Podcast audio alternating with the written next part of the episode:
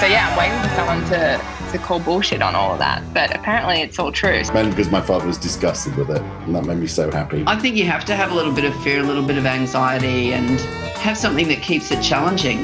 Otherwise, why bother? Welcome to The Impostress. The Impostress is hosted by me, Michael Knox, and Graham Drew, two rather insecure frauds who'll be exploring the motivating and debilitating experiences we all have with imposter syndrome with a sneaky suspicion that it might just be your superpower if you let it. I think it's important to be a little bit scared or have a little bit fear of what we're doing. I can be your regular therapist if you like. so, so Merle, thank you so much for joining us. Um, we've been when Michael and I started this thing, we drew up a big list of people that we wanted to bring on, and you were right near the top of that um, because Thank your you. standing, especially in this part of the world, is pretty high. And um, in terms of, you know, not just leading with creative work, but campaigning for all the right things, especially in terms of female leadership and a presence within our industry, which we all know sucks and it could be so much better. Um, I think you've been a real shining light in that. So, for the listeners, Merle Facts.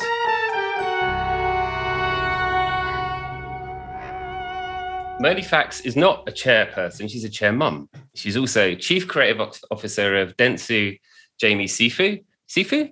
Is it Sifu? Saifu. Saifu, there we go. And um, her name's on the door, which is always a good thing. She was the first Filipino to be created to awarded Creative of the Year at Campaign Asia Pacific.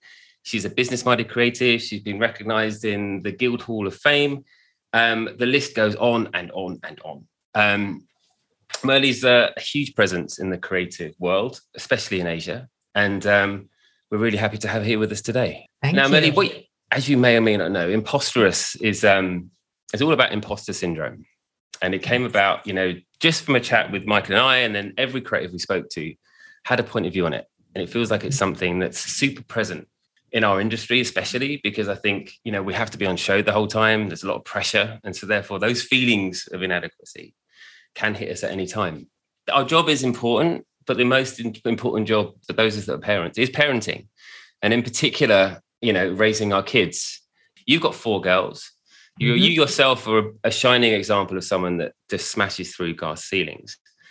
And given that this thing is all about confidence and imposterism, how have you sort of, what's your secrets to instilling confidence with your kids? Well, thank you for that question, Graham. But um, really, it's not it's not hard. I would tell them it's okay not to fit in. Um, when normal people, when I say normal, most people would say you have to follow rules, you have to fit in. I would say it's okay. You know, I didn't end up in jail anyway, so by not fitting in, that's fine. To be different is something great. You know, I love the fact that they were all creatives. Two of them are already in different networks competitive to mine competitive to mine yeah. We have three different networks in the house but one is in singapore from vml weiner the other one is tbwa and i'm Dentsu. so can you imagine that? So i love the fact that we are all creative and um, I, I told them girls you're getting into this industry. You have to be able to learn how to take in rejections. Being creative you you will take that every day. Once you put out your ideas out there, be ready for it. People will kill it, people will ask for more, people will put holes in it. So be ready for failures and disappointment. But what's more important is how you bounce back. So I guess that's the more most important. You have to you have to think that creatives are the most insecure people in the world. Very true. Hence Very. this podcast.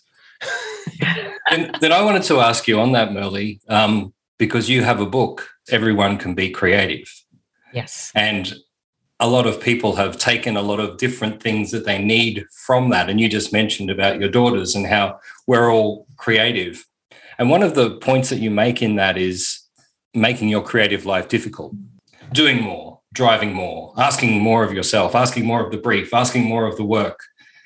How does that um, sit with the idea of pushing yourself forward and, and being satisfied? How does that balance? Uh, when I said the creatives are the most insecure people in the world, that's the reason why we gun for awards or we we go for a pat on the back. You know, we're we're never like satisfied. I just trust that because then I know I'm doing something good. When it comes easy or shortcuts, I feel we're not going to be rewarded for that. We're not going the right way. It's too easy. People will think about it. Just an example, I just had a pitch last week, and uh, in that pitch, it was like very obvious in the way the client was showing this is where I want to go. When my team first came up with a very easy way out, this is what client wants. I go like, nah, we're we're against eight other agencies. They would think that. Well, funny thing is, what we did was, if you really want that, put a little deep, deeper thinking into it. Change it a little bit. Give it a different perspective. So this this poor kids in creative would think, what? What else? What else? You know, do more long nights. It didn't need to be, you know, it couldn't just pass it easily, but do more, do more. In the end, we won the pitch and the client goes, no one of the eight agencies thought about that. but but and it was very sort, satisfying. Did you just sort of stare and just walk away going, mm-hmm so, but it was a good training for these young ones. I go like, see, I was just overly. So I'm like that. I overly look beyond it. I and, don't and like. Why is that? Why like so so? Imp- one of the traits of imposter syndrome is to over worry and over train. Is is that why you do that? Yes, because I would think, can you? The worst feeling is that oh, another agency thought of that. I wouldn't I would not forgive myself. I think we're pretty hard on ourselves that way. We want to make sure we're the best. We are the only ones who thought about that. And you, we come out as winners and we say, we thought that. Oh, so Dentsu won that. And that's what they put on in the pitch. Oh, gosh, it's beautiful.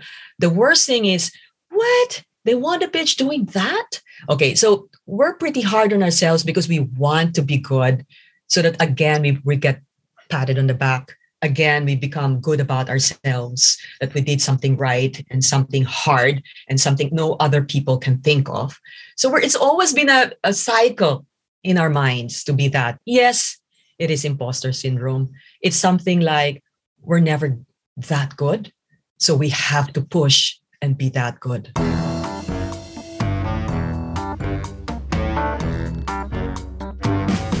In the past years sightings of different sea creatures washing ashore in the Philippines were being ignored. The last one was a sperm whale, with its stomach full of plastics, yet it was still ignored. Until one fateful day.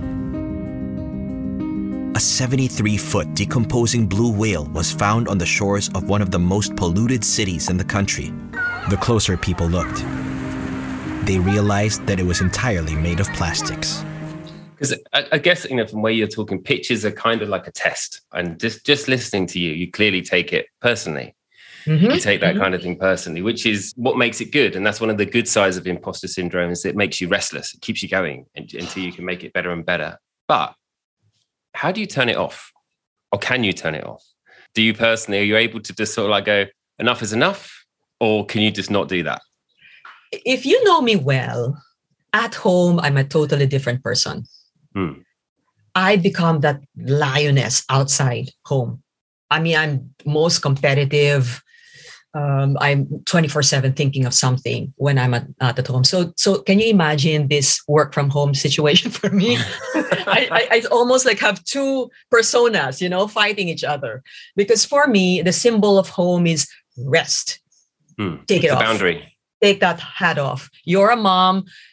Where do we eat dinner? You think about that. I don't want to i don't want to i just want to chill follow everyone going to this direction. I don't want any stress on you know even thinking about that those decisions. All decisions in the home just go ahead and do that.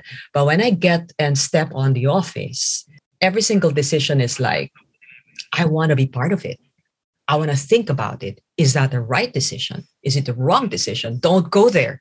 We work harder for that. Are we going to pitch for that or that pitch is nothing? Okay, things like that. So, mm, work from home for me was difficult because I could not separate those two personas for a while. Yes. The first year was was really terrible for me, but right now I'm I'm used to that. My hours, where I am, but I've sort of like mixed the two worlds.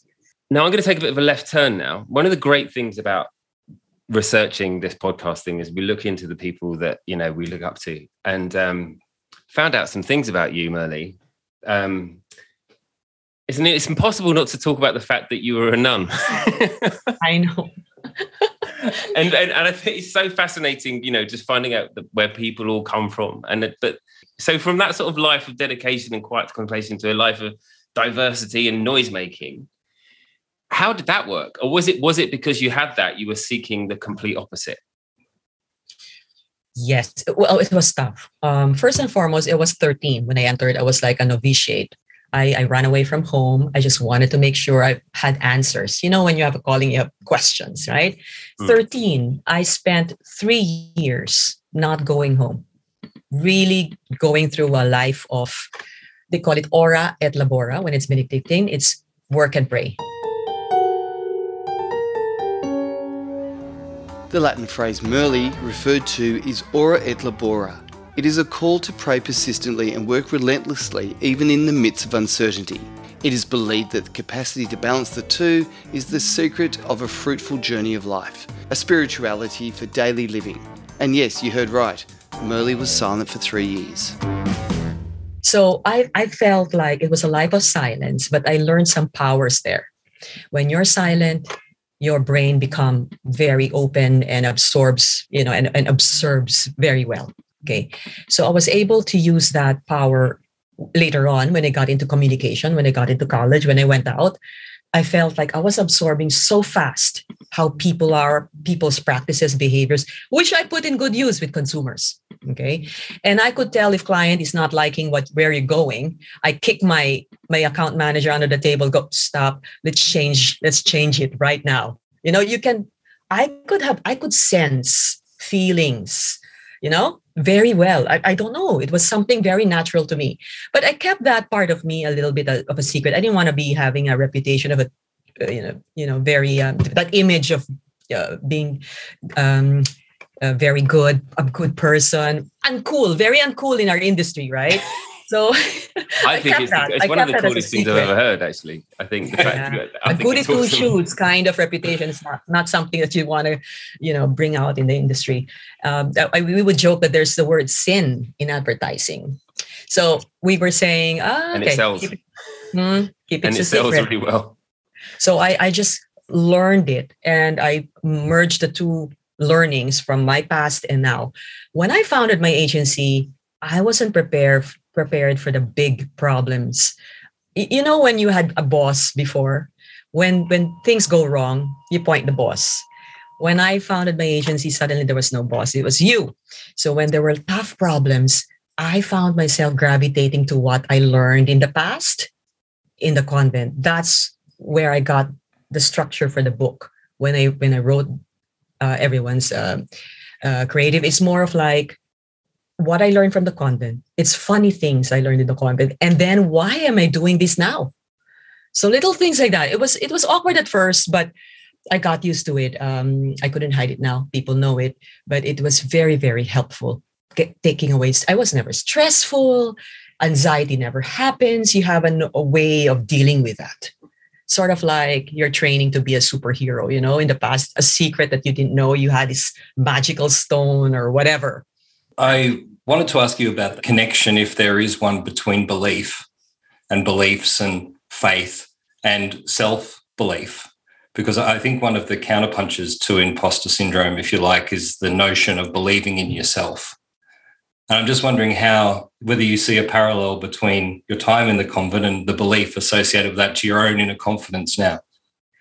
Definitely. Um, first and foremost, the word belief, something to do with faith as well. Um, belief is um, there are two voices in your head. One voice would always put you down. That's your imposter syndrome voice.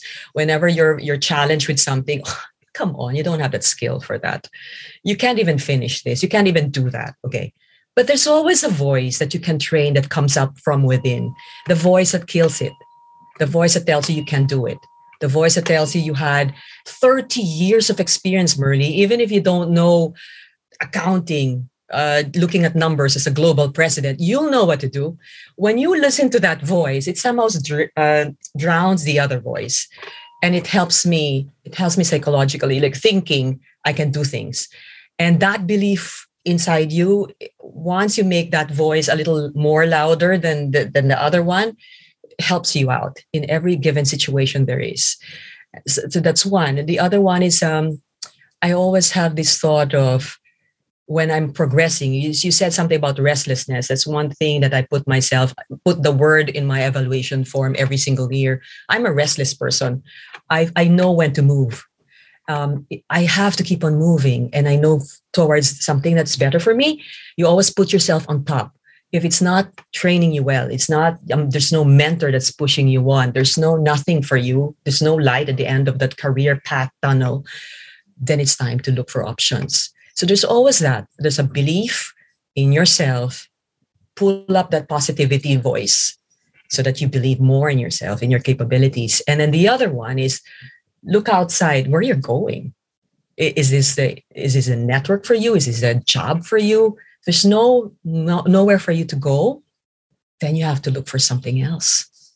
I've always believed that. So, given you're relatively close to the top of the tree, where are you going? Okay, now that I'm older, wiser, and I went through COVID, you know, I, I changed my my title and my role at the height of the pandemic. Okay, I I learned what I want. I can now voice what I want there was there are times there are a lot of doubts of where I want to go. I want to try this. I, want, I always get out of my comfort zone. That's a, that's a good test. Am I in my comfort mm. zone? I have to get out of that and go to a courage zone. Something that you have to be brave, not knowing where you're gonna what you're gonna do, right? So when I got my global president role, oh my God, that's not exactly just a creative role. So I I took on accounting lessons. I took on uh, sessions with finance. I, I, wanted to learn it. I don't want to be the, the stupid person in the room, though I think I was. so, so uh, you know, because everybody's talking like business, and then I'm trying to pretend I understand everything, right? So I I had a year of that, and I thought I'm old enough. At this point, I thought I have I know everything. Nope. And then um, and then you know what I did was follow my gut. Stop pretending. They probably know you you know you only have a limitation in this revenue talk today. But i followed my gut. Like i would have suggestion that is not based on numbers. It's based on what you believe in. And they would like what? Where is she coming from? Where is she pulling that out? And it turns out to be true when it comes to about when it when you talk about people how people feel empathy all of those i'm usually bright in those that's where I'm good at, I know. So I put that in the table. I may not be as good as you talking about these things, but this is what I'm going to put on the table. And I could sleep soundly at night after that meeting. A lot of that's about the use of time. And we just wanted to talk about the last 20 months, however long this is, this, this. Is the last, this is the last few months. This yes. is when I changed my role and I felt so, you know. Um, and and, and you, you you talk about this time being a time for rebooting, repackaging, recharging. How have you personally benefited from from this time? Um, I talked about that because I know there were a lot of creatives uh, questioning their roles as a creative. Do I still want to be in advertising? Hmm. I I may have thir- 30 years in this business, but I was also one of those questioning, should I be in here? What if I do something for making the world a better place to live in maybe i could do something else you know remember i have a i have a nun in my linkedin possibly so that doesn't go away easily okay so helping out people things like that is always part of you i was questioning that as well but repackaging yourself is digging up something new what you can do what your skills are what you can be good at um, things that when you're in the office you don't really think of but now that you have this time to reflect, uh, the past 20, 20 months for me was a real good time of reflecting where I want to go, what I want to do. And if you think I'm done, I know there's a lot more things I want to do out there, different things, which I'm okay. not going to reveal to you today. when you were talking about, you know, finding your confidence, finding that inner voice which can out drown out the um, the doubting voice, and it's completely right. I just wonder, and this wasn't on the script by the way, but was there a specific time when you can remember when that happened? You know, was there like a specific, I don't know, a pitch or something didn't go right? Was there? Can you remember a specific time when that happened? sometimes when tough times happen, um, when when a, when a very good person leaves your office, or yeah, difficult pitch where you feel like the whole world was invited to. Um, you, you, have all those realizations. Um, that's very normal. Um, there were times when when these difficult things happen the first thing you do is blame yourself. And um, especially when you're you're you're the one you're supposed to be the one meant i'm a chair mom. I'm supposed to be the the mom of everyone else right? I'm not perfect. So i feel always was it something i did?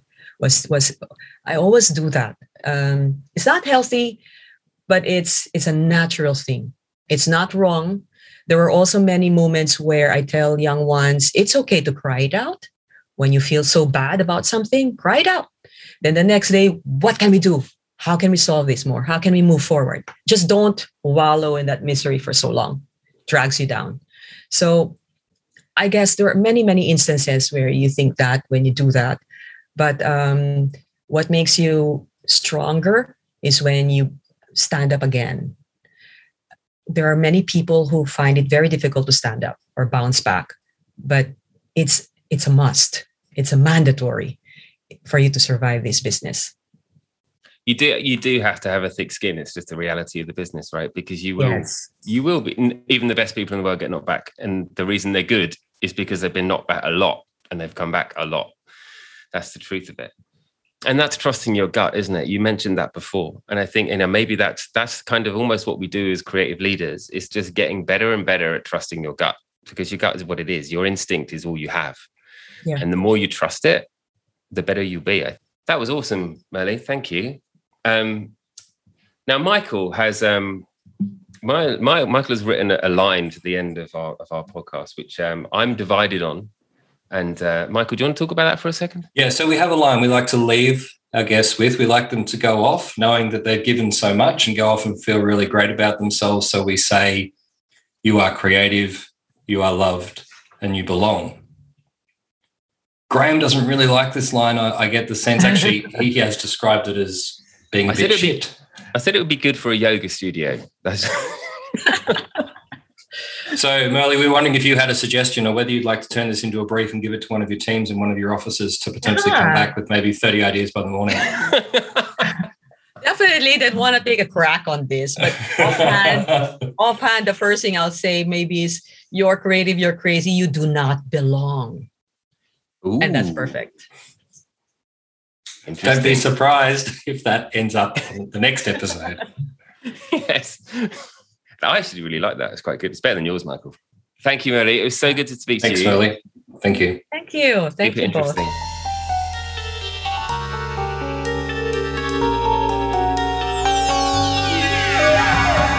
Very much for listening to The Imposteress. Apart from our fine Imposteress guests, none of this would have been possible without the help of the following wonderful frauds.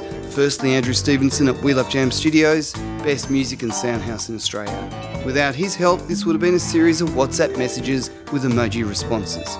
And also Hilton Mode, who has graced us with his theme music that you're listening to now. If you would like to catch up on all the other podcasts in the Imposteress series, visit theimposteress.com. You can also get in touch with us via email.